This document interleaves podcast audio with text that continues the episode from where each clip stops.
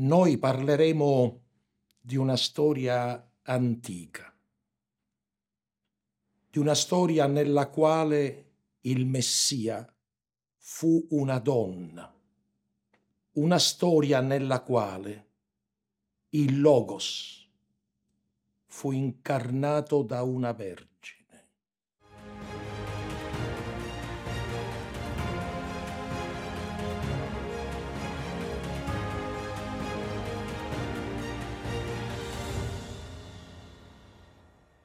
La nostra tradizione occidentale si fonda sul prologo del Vangelo di Giovanni. In principio era la parola e la parola era presso Dio e la parola era Dio. L'idea di una parola che si identifica al momento della creazione.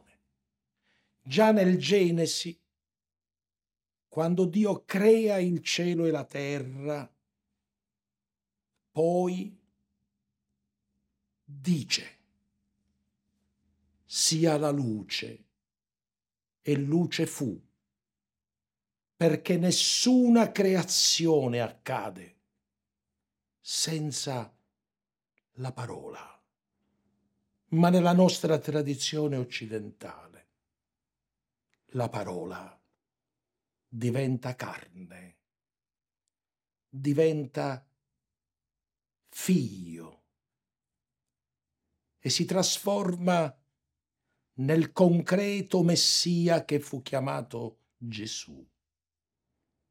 La parola in sé ingloba la stessa essenza del divino, lasciando poco spazio alla parola che da sempre ha creato Dio e non è stata strumento di creazione del Dio. 3500 anni fa, quando ancora non era sorta l'idea stessa di una civiltà occidentale, nella lontana India veniva concepito il più grande poema del mondo. L'opera somma della storia dell'umanità, la più grande creazione poetica dei tempi antichi, moderni e futuri. Fu concepito il Mahabharata il grande libro di Bharata, il grande libro della civiltà vedica, il grande libro che accoglie in sé tutti i libri, il grande libro dell'umanità. Il Mahabharata così è definito e si definisce nei suoi ultimi versi. Sacra è questa leggenda ed essa è il miglior mezzo di purificazione.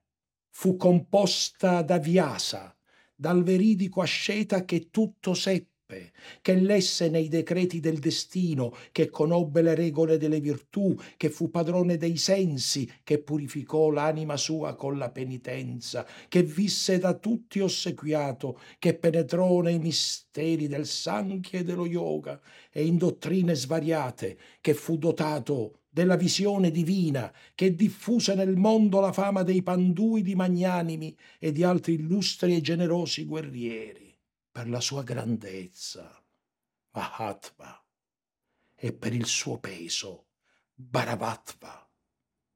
Si chiamò esso Mahabharata, come l'oceano maestoso e l'Himalaya sempre nevoso. Sono detti ambedue miniere di gemme e così spetta tal nome anche a questo poeta. Il Mahabharata è sette volte l'Iliade e l'Odissea messe insieme. Il Mahabharata è un poema composto da centomila strofe. Il Mahabharata è la sintesi perfetta di tutti i poemi della storia dell'umanità, la più straordinaria invenzione dello spirito umano. Avrei voluto essere a Parigi quando Peter Brook lo sceneggiò in una rappresentazione che ebbe la durata di 24 ore e che si compose si costruì attraverso dei set teatrali nei luoghi più importanti e più vari della capitale francese. Attori di tutti i paesi del mondo. Attori che incarnavano la storia della lotta fratricida tra i Kauravas e i Pandavas. Attori dell'opera del destino, dell'opera di tutte le opere. Prima di Peter Brook il Mahabharata era ignoto ai più e rimane ancora ignoto e niente può superare la sua potenza, la sua grandezza, la sua infinita modernità. Racconteremo allora la storia di Savitri, di questo Messia donna, di questa incarnazione del Logos ma è un logos che è del tutto poetico, che non conosce nessun Dio, che non conosce nessuna creazione, perché coloro che inventarono e concepirono il Mahabharata, che lo portarono avanti per più di un millennio con una profonda tradizione orale, il Mahabharata poi fu trascritto tra il secondo e il quarto secolo d.C. Ecco, coloro i quali questo concepirono sapevano che non c'era altro autore del divino, del sacro, che non fosse la parola poetica. E nella parola poetica trovavano il senso di ogni cosa. Non si chiamava logos, la parola presso i poeti vedici. Si chiamava Vach. E nel libro vedico che accoglie l'inno a Vach troviamo e scopriamo il più alto testo della storia dell'umanità sul senso, sul significato e sul valore della parola poetica parla Vac, la parola. Regina che tutto governa io sono. Io sono colei che ammassa tesori, piena di grazia sapiente. La prima io sono che devi onorare. Celesti energie mi hanno posta in luoghi diversi, ma in tante case io entro e assumo plurime forme ma da me soltanto è nutrito il vivente che vede e respira ed ascolta, abita in me, anche se ignora chi io sia. Ascoltami, tu che sei saggio, che sai che degno di fede è il mio dire. Quelle che ose chiamano udire uomini e dei, io dico e annuncio, rendo forte chi io amo, e mio sacerdote lo rendo, un sapiente, un saputo veggente. Sono io a disegnare l'arco possente del Dio, e sia da freccia trafitto colui che la divina parola odio nel cuore. Tra i viventi io suscito lotta, e della mia assenza si nutrono il cielo e la terra sul punto più alto del mondo sono io che genero il Padre. Mia origine le acque abissali, a me i mondi stringendo. Io espiro simile al vento potente simili a torre, su ogni terra, sui cieli io consisto. Così forte io sono in mia potenza e splendore. È questa la parola poetica, è questa la poesia che ha dato vita al più grande poema della storia dell'umanità. Quel poema nel cui interno è generata la perla della Bhagavad Gita, l'opera che Arthur Schopenhauer considerava la più alta e più profonda opera della mente umana. In questo nostro mondo che vive in un infinito virtuale, che ha desacralizzato ogni realtà, che ha reso disumano l'umano le prime vittime sono state l'amore e l'idea di morte. Rifugiamo dall'idea di morte, rifugiamo da una idea profonda e assoluta di amore. Chiusi tutti noi in questo mondo, riteniamo banalmente che la poesia non sia più parola fondativa di mondi e creatrice del divino, ma che la poesia oggi sia la espressione vana di sentimenti, di sensazioni e di emozioni. La poesia non sarà mai questo. Se è qualcosa, la poesia è invenzione della verità e scoperta dell'infinito e luce radiante sulle ombre dell'anima da questo universo. È bello oggi raccontare la storia di questo Messia donna, il cui nome è Savitri, una delle figlie del Dharma, una delle eroine del Mahabharata.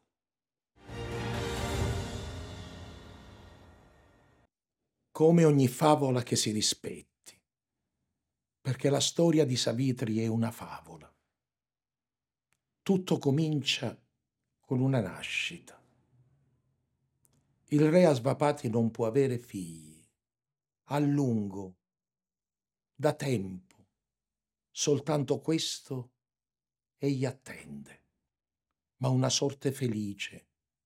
E la decisione di un Dio danno alla sua vecchiezza un dono, la nascita di una bambina, bella come la luna in un cielo d'estate o come un fiore di loto sull'acqua viene dato il nome di Savitri a questa perfetta immagine della bellezza.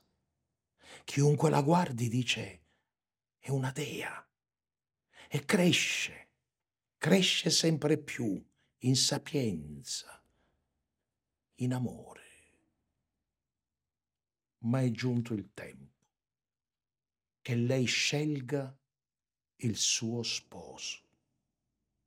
Il padre è preoccupato e decide di imporle il viaggio verso la scoperta del compagno della sua vita.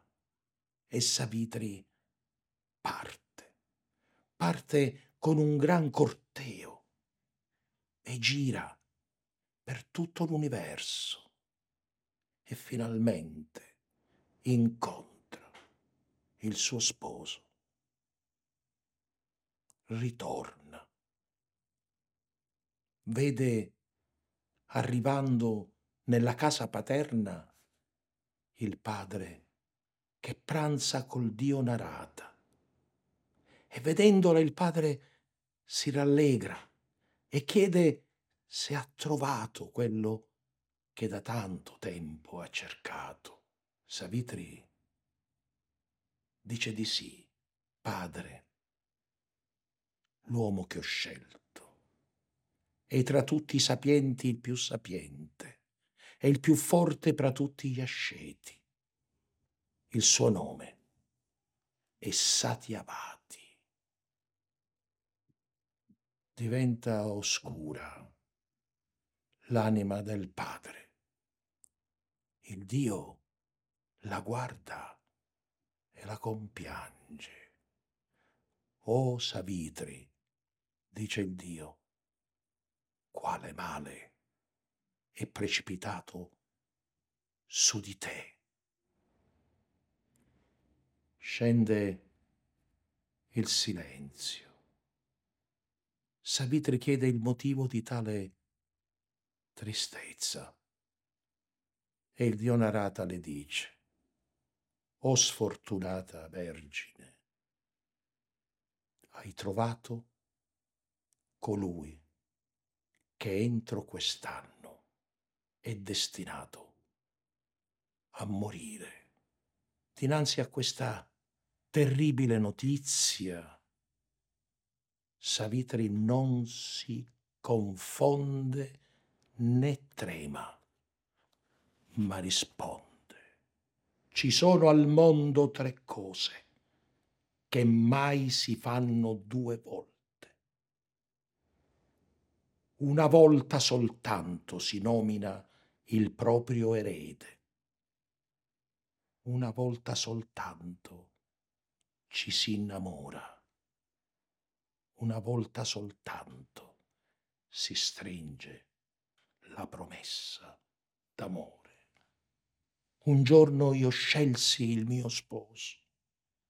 E a niente altro io volgerò la mia mente quale che sia la sua vita, sia essa lunga sia breve, di male tessuta o di bene, nasce per primo il pensiero, segue poi la parola e le servo fedele l'agire, sia il pensiero, il mio vero potere e sola forza, la legge così potente, così forte, così grande è la determinazione di Savitri, che Satyavati diventa presto il suo sposo. Si celebrano le nozze, nozze grandiose come accade soltanto al principio del mondo ma il tempo trascorre e veloce trascorre sempre il tempo felice. Passano i mesi. E una mattina Satyavati si sveglia per andare a cogliere frutti nel suo giardino. Savitri sa che il giorno in cui morirà e gli chiede di accompagnarlo. Lui dice di no, non è il caso, ma lei insiste e vanno insieme, raccolgono frutti. Poi, intorno a mezzogiorno, Satyavati comincia a perdere coscienza. Ho la testa affannata, Savitri, mi sento venir meno, ti prego, accoglimi sul tuo seno e fammi dormire un poco. Satyavati chiude gli occhi. E muore. Pochissimo tempo.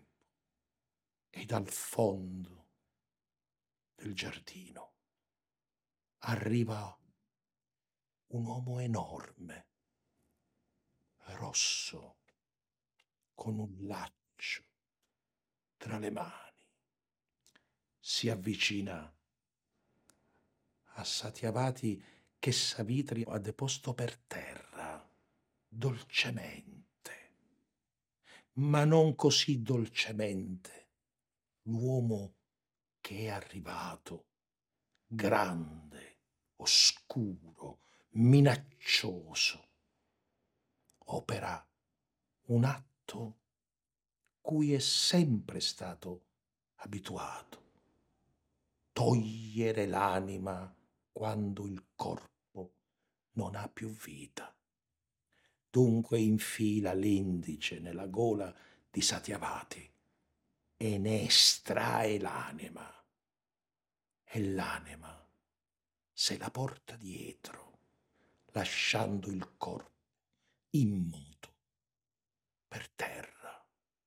Non eh, si accorge neanche di Savitri, del tutto indifferente a qualsiasi forma di vita. Va via e trascina l'anima di Satyavati.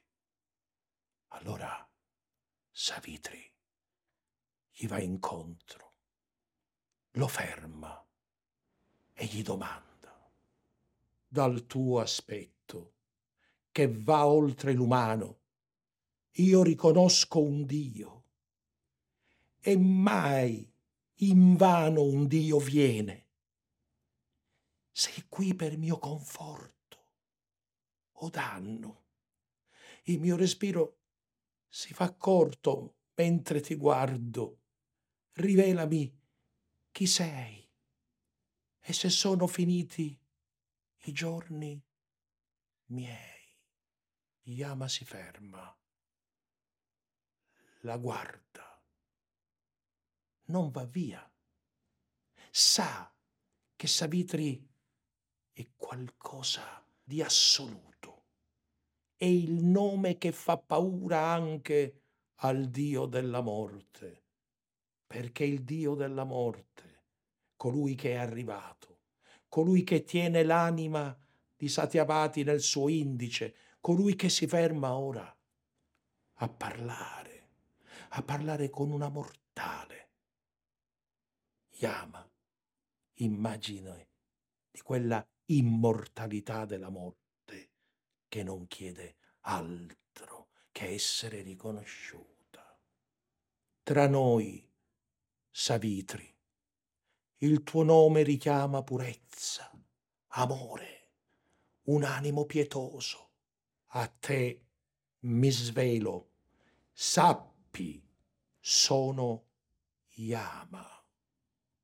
Sono finiti i giorni del tuo sposo.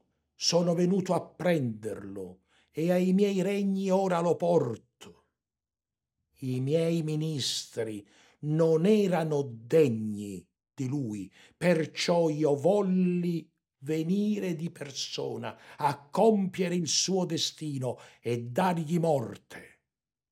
L'anima sua pietosa, forte, buona o estratto dal suo corpo che prima la imprigionava.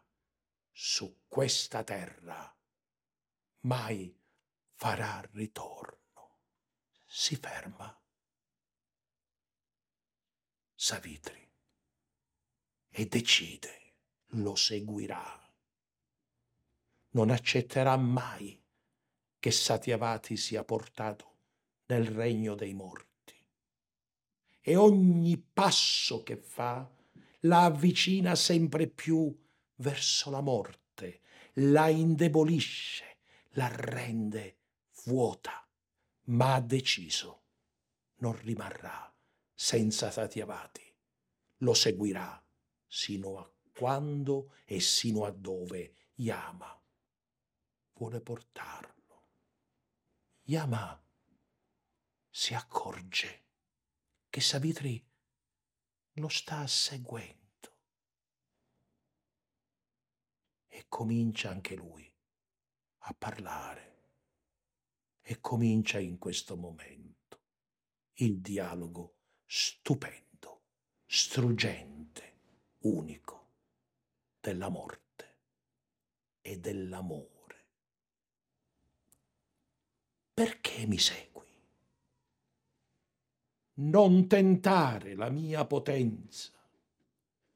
Torna, Savitri, alle tue case, a questo corpo che tra voi rimane, dai giusta sepoltura. Sono vane le tue speranze. Non puoi seguirmi oltre. Era il tuo sposo a me dovuto, mai più ritornerà. Chi hai tu perduto? E il Logos si fa donna. E con i discorsi che saranno cinque, Savitri fonderà il Vangelo del Dharma, la buona notizia del Dharma. I discorsi di Savitri resteranno per sempre. Lasciti di una spiritualità assoluta che non conosce rivali. Comincia così Savitri il primo discorso alla morte. Io, Yama, non lascerò mai Satyavati. Io lo seguirò dovunque sia tratto il passo volga. La mia vita legherò alla sua morte e diventerà essa stessa morte. Questo divideremo. Questa è la sola legge in me scolpita, eterna e salda. Perché Yama è l'amore, il principio al mio vivere prescritto. Devota sempre ad opere di fede, venerando i maestri, sempre amando lo sposo mio. Sai tu che è scritto? che sette passi gli innamorati, tenendosi per mano, fanno insieme, per essere in eterno poi sposati. Io seguirò i tuoi passi fino al regno di cui tu sei invincibile sovrano. Vuole il cuore il suo sposo e nulla teme. Ho dimorato nelle selve, amato la virtù e la legge del dovere. Con l'esempio lo studio ho proclamato. Da questa legge tutto a fondamento, di ogni verità è la sorgente. Questo soltanto so. Del resto niente, niente altro chiedo, Yama, che morire. L'amore, principio di tutte le cose. L'amore come unica forma di verità l'amore come unica sapienza.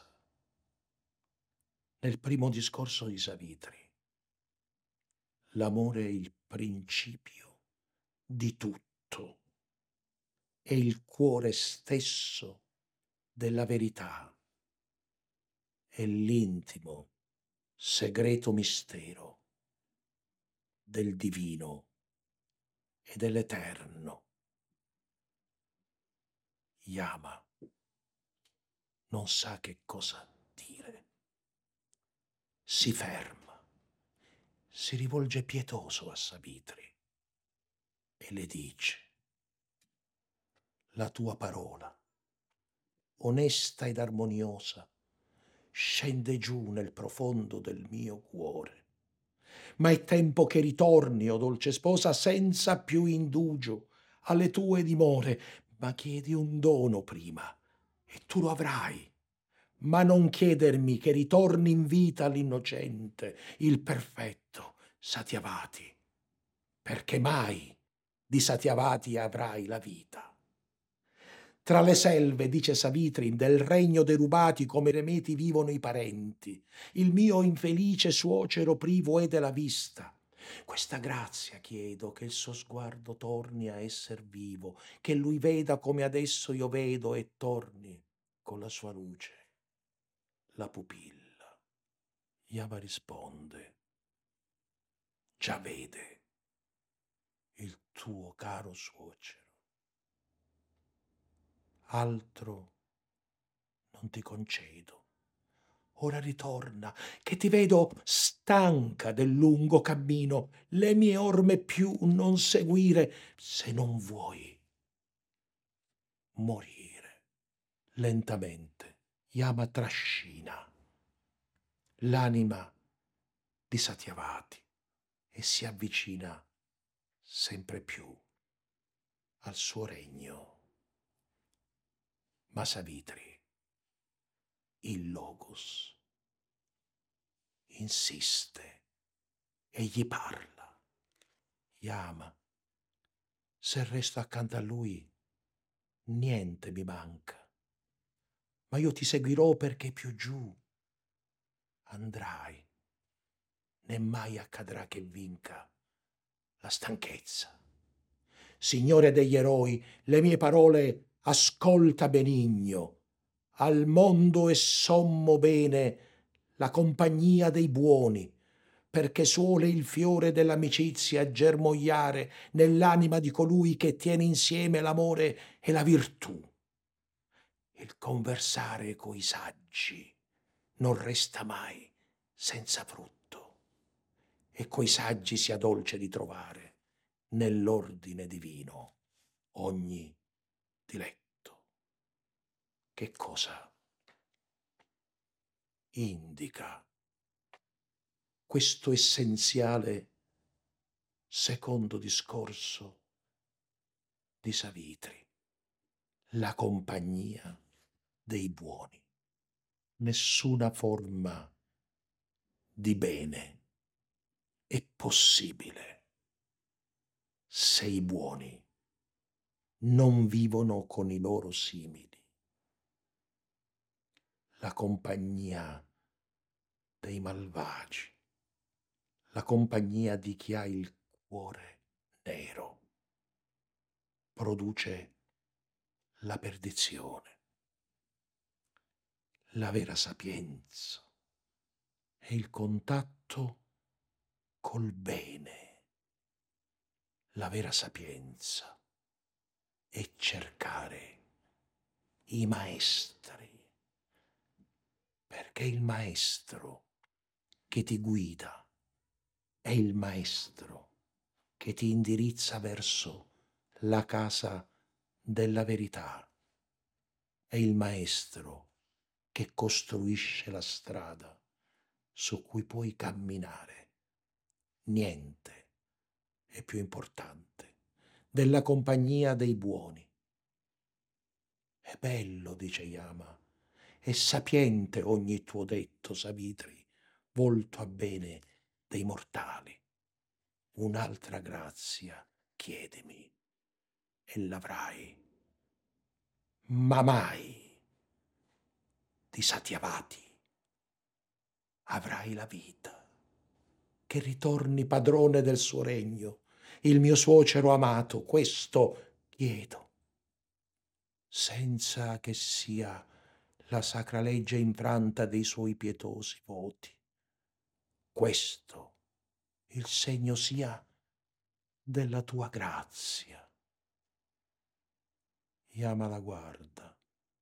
Riavrà il suo regno, dice, riavrà il suo regno di Umasena della pietà la luce conservando, ma ora torna, Savitri, tu ritorna alle tue case, non ora.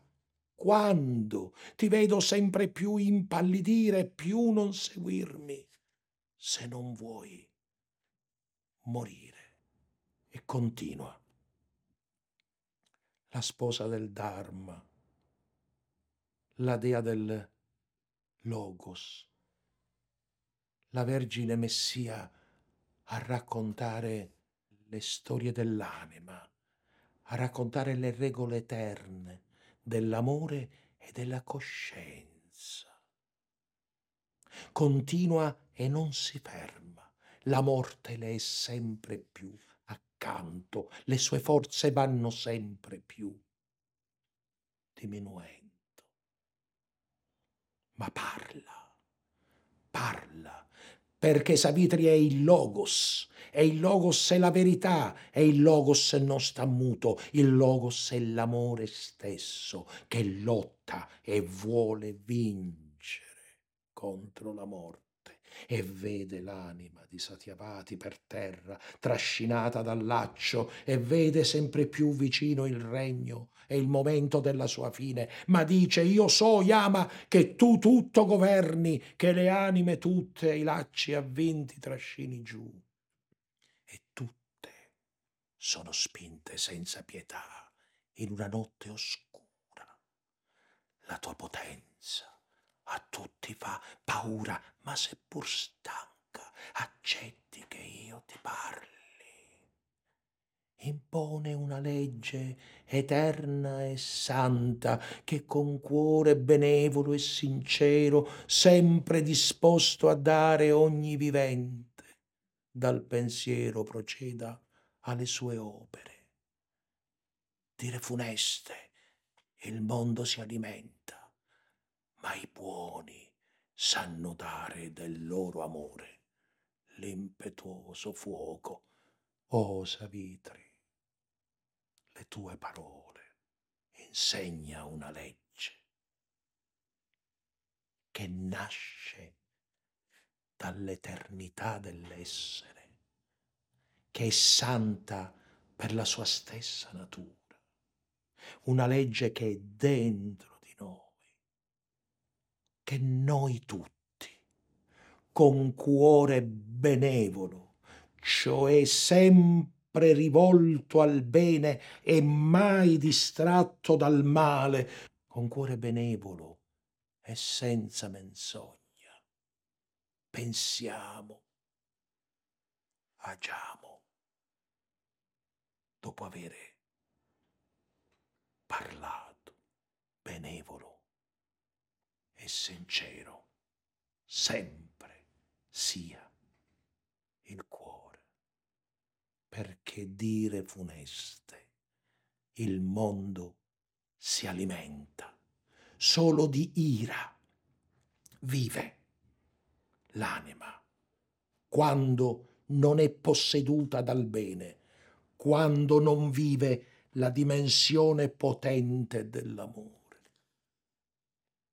ma chi è sapiente, chi segue il Dharma, sa dare anche ai nemici il fuoco del suo amore. Questo è uno dei più alti messaggi della storia dell'umanità. 1500 anni prima del Vangelo di Giovanni, si afferma che il vero amore consiste nella capacità di amare i propri nemici.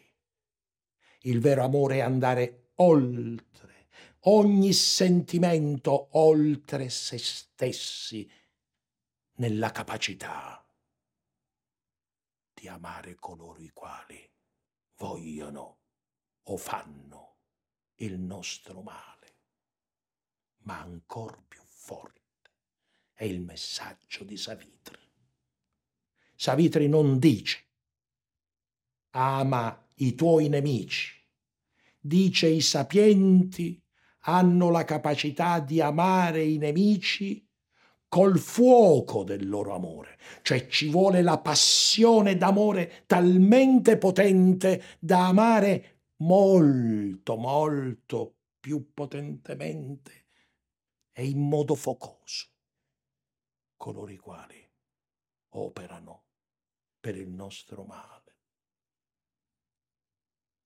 Di fronte a questo discorso che non ha eguali Yama rimane quasi stordito.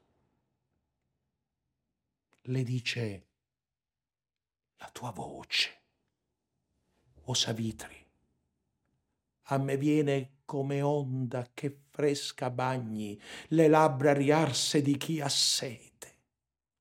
Ora anima gentile, ora che si fa sempre più sottile il filo che trama al tuo destino, ritorna indietro, presto morirai. Un'altra grazia chiedi per le tue sante parole, ma mai disatiavati avrai la vita.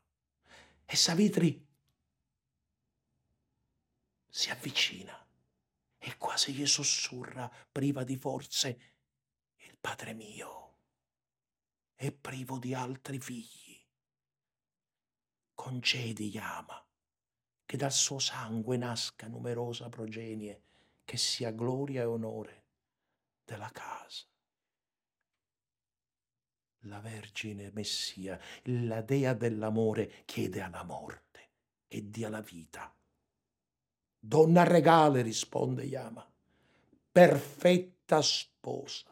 Il padre avrà l'amore di cento figli. Infinite sarà la discendenza del tuo caro suocero. Ma torna indietro, presto sarai senza respiro, abbandona questa via, presto dovrò prendere anche la tua anima. E il Logos continua la sua lotta contro la morte. L'amore continua la sua opera di distruzione della morte. Perché quando scesero in campo amore e morte, per una battaglia finale. L'amore ha sempre vinto. La stanchezza, risponde Savitri, non so che cosa sia. Finché io lo vedrò anche se morto, finché io vedrò la sua anima tra le tue mani, sarò accanto al mio sposo Seguirò i suoi passi ovunque vada, percorreremo insieme io e te, Yama, la strada che in questo momento mi consuma. E mentre camminiamo, se mi concedi questi detti, ascolta.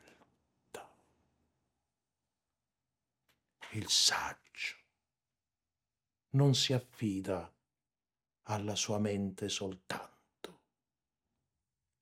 ma ai sapienti egli si affida per conoscere che cosa è la verità. Soltanto allora l'anima si fida dei suoi pensieri, allora scoprirà che di ogni cosa amore è fondamento, amore verso tutte le creature, amore prima luce, amore il vento che soffia sulla terra del tuo cuore. Questo discorso è sublime. Questo discorso raccoglie la sintesi perfetta di tutto ciò che è vero e di tutto ciò che è assoluto. L'amore non è solo il principio, ma è il fondamento di ogni cosa fondamento dell'essere, ma è un amore che non si può soffermare alla singolarità di una relazione. Non si può fermare dinanzi ad altro che non sia l'assoluto di se stesso. E allora il sapiente è obbligato dalla sua energia d'amore ad amare tutte le creature, perché tutto ciò che non è amore è falso, tutto ciò che non è amore non è verità, tutto ciò che è la nostra opinione di noi stessi e della vita non ha niente a che vedere con l'unica forma di verità che è la stessa energia che nutre l'universo, lo consolida e non lo porta mai alla fine al suo ultimo compimento. Yama rimane quasi vinto. È sublime, dice Savitri, il sentimento di cui vesti le tue parole. Io non ho mai udito simile verità, non ho mai ascoltato pensieri più santi, più perfetti.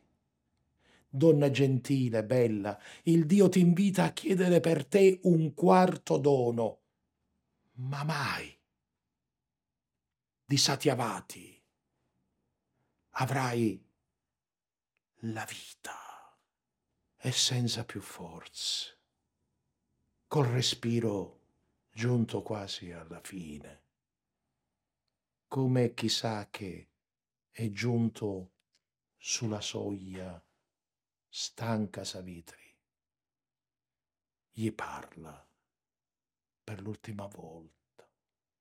Ora che è passato un anno intero dal mio voluto sacro sposalizio, Yama, ti prego, da quel connubio il fortunato germe di tanti figli concedi che noi abbiamo grazie al nostro amore.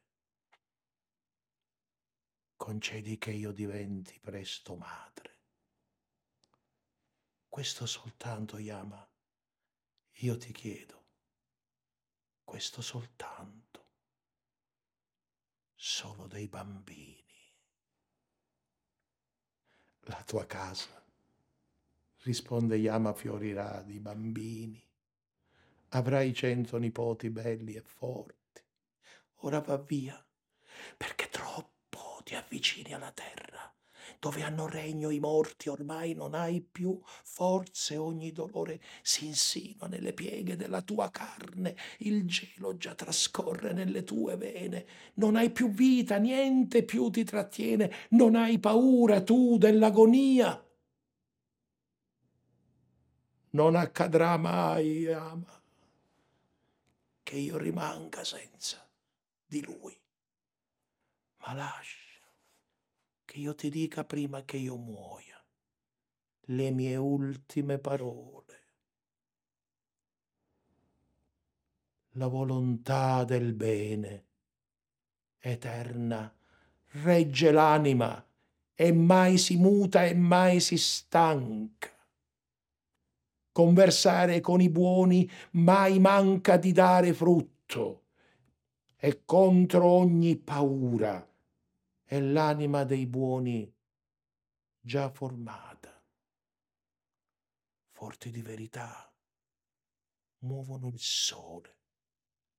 Sono la via del tempo che è passato, sono la via del tempo che ora viene, il loro cuore la sostanza tiene dell'amore che la sola nobiltà, questo modo di vivere seguendo dalle più alte anime seguite, agiscono soltanto per il bene, nessuna ricompensa mai chiedendo. Non sono cose vane, onore e bene, mai la grazia dei buoni cade in vano che custodisce il bene nel suo cuore ed è buoni il più forte difensore. Le parole finali, le parole che non lasciano spazi a nessun dubbio.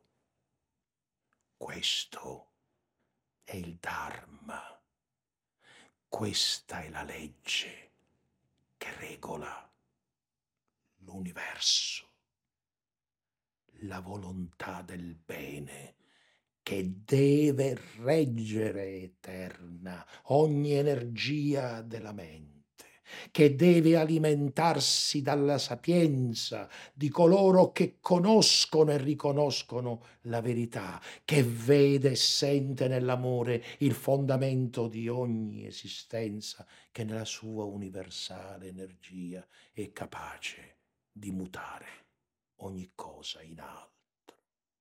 Ecco, ecco che cosa è il Dharma, è il Logos l'Euangelon orientale, che si condensa nella frase più importante, colui che agisce per il bene. Non chiede mai nessuna ricompensa alla sua azione. E questo è il cuore, non solo della storia di Savitri, ma dell'intero Mahabharata, che nel suo interno centro concepisce il canto del beato, la Bhagavad Gita, quella che volgarmente è chiamato il Vangelo indù, dove l'elemento portante è l'idea dell'agire senza frutto, perché questo è amore mai chiedere in cambio qualcosa quando tu qualcosa fai. È il bene, è l'energia che regge ogni energia che l'anima custodisce nelle sue profondità. Savitri sta morendo. Le sue ultime parole sono quelle. Ormai è rassegnata, ma parlerà fino alla fine, perché l'amore non si stanca mai di essere amore. Così il Logos non si stanca mai di essere Logos. E Yama la chiama devotissima sposa. Le parole sembra che tu le attinga ai sacri giri dei nostri regni. Sappi, mi ispiri la più profonda, dolce riverenza e sento intorno a te chiara presenza di qualcosa più forte della morte. Ora tutto è finito, morirai. Quel che voglio tu sai, sai io chi sono. Ma un'altra grazia chiedimi e l'avrai. Questo sarà per te l'ultimo dono.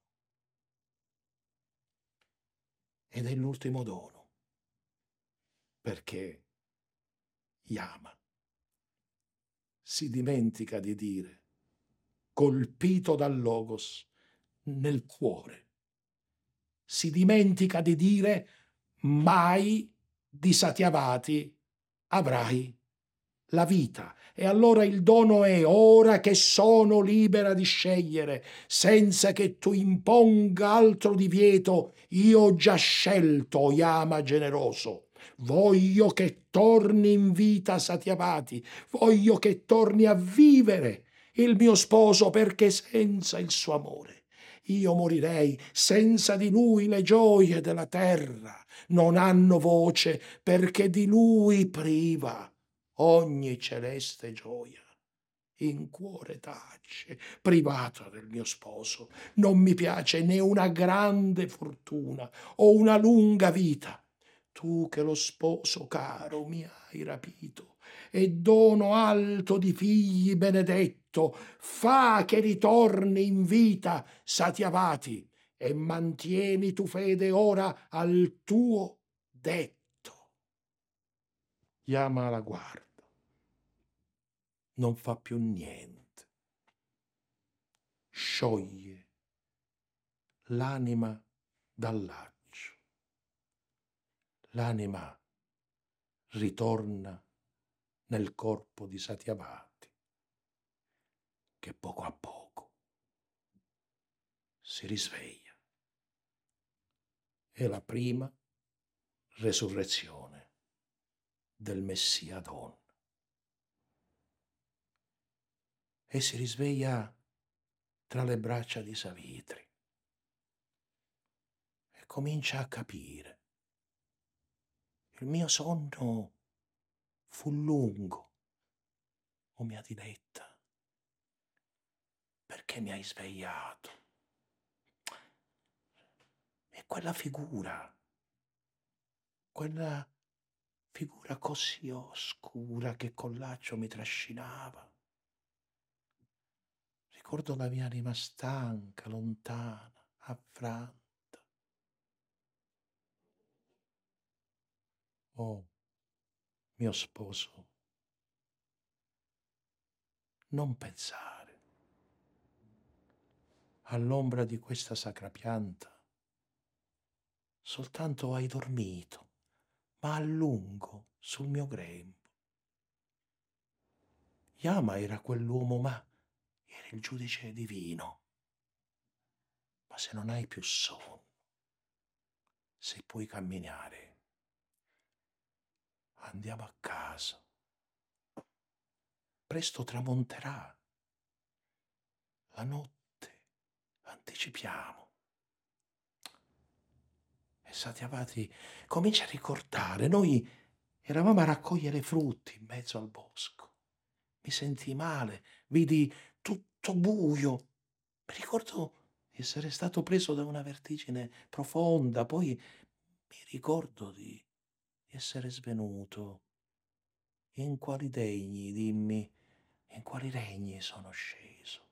Ma quell'uomo, quella mostruosa ombra, chi è? Che mi pare che mi ha a lungo trascinato. Cosa è accaduto, mia tenera sposa? È accaduto davvero? ho sognato. E Sabite risponde,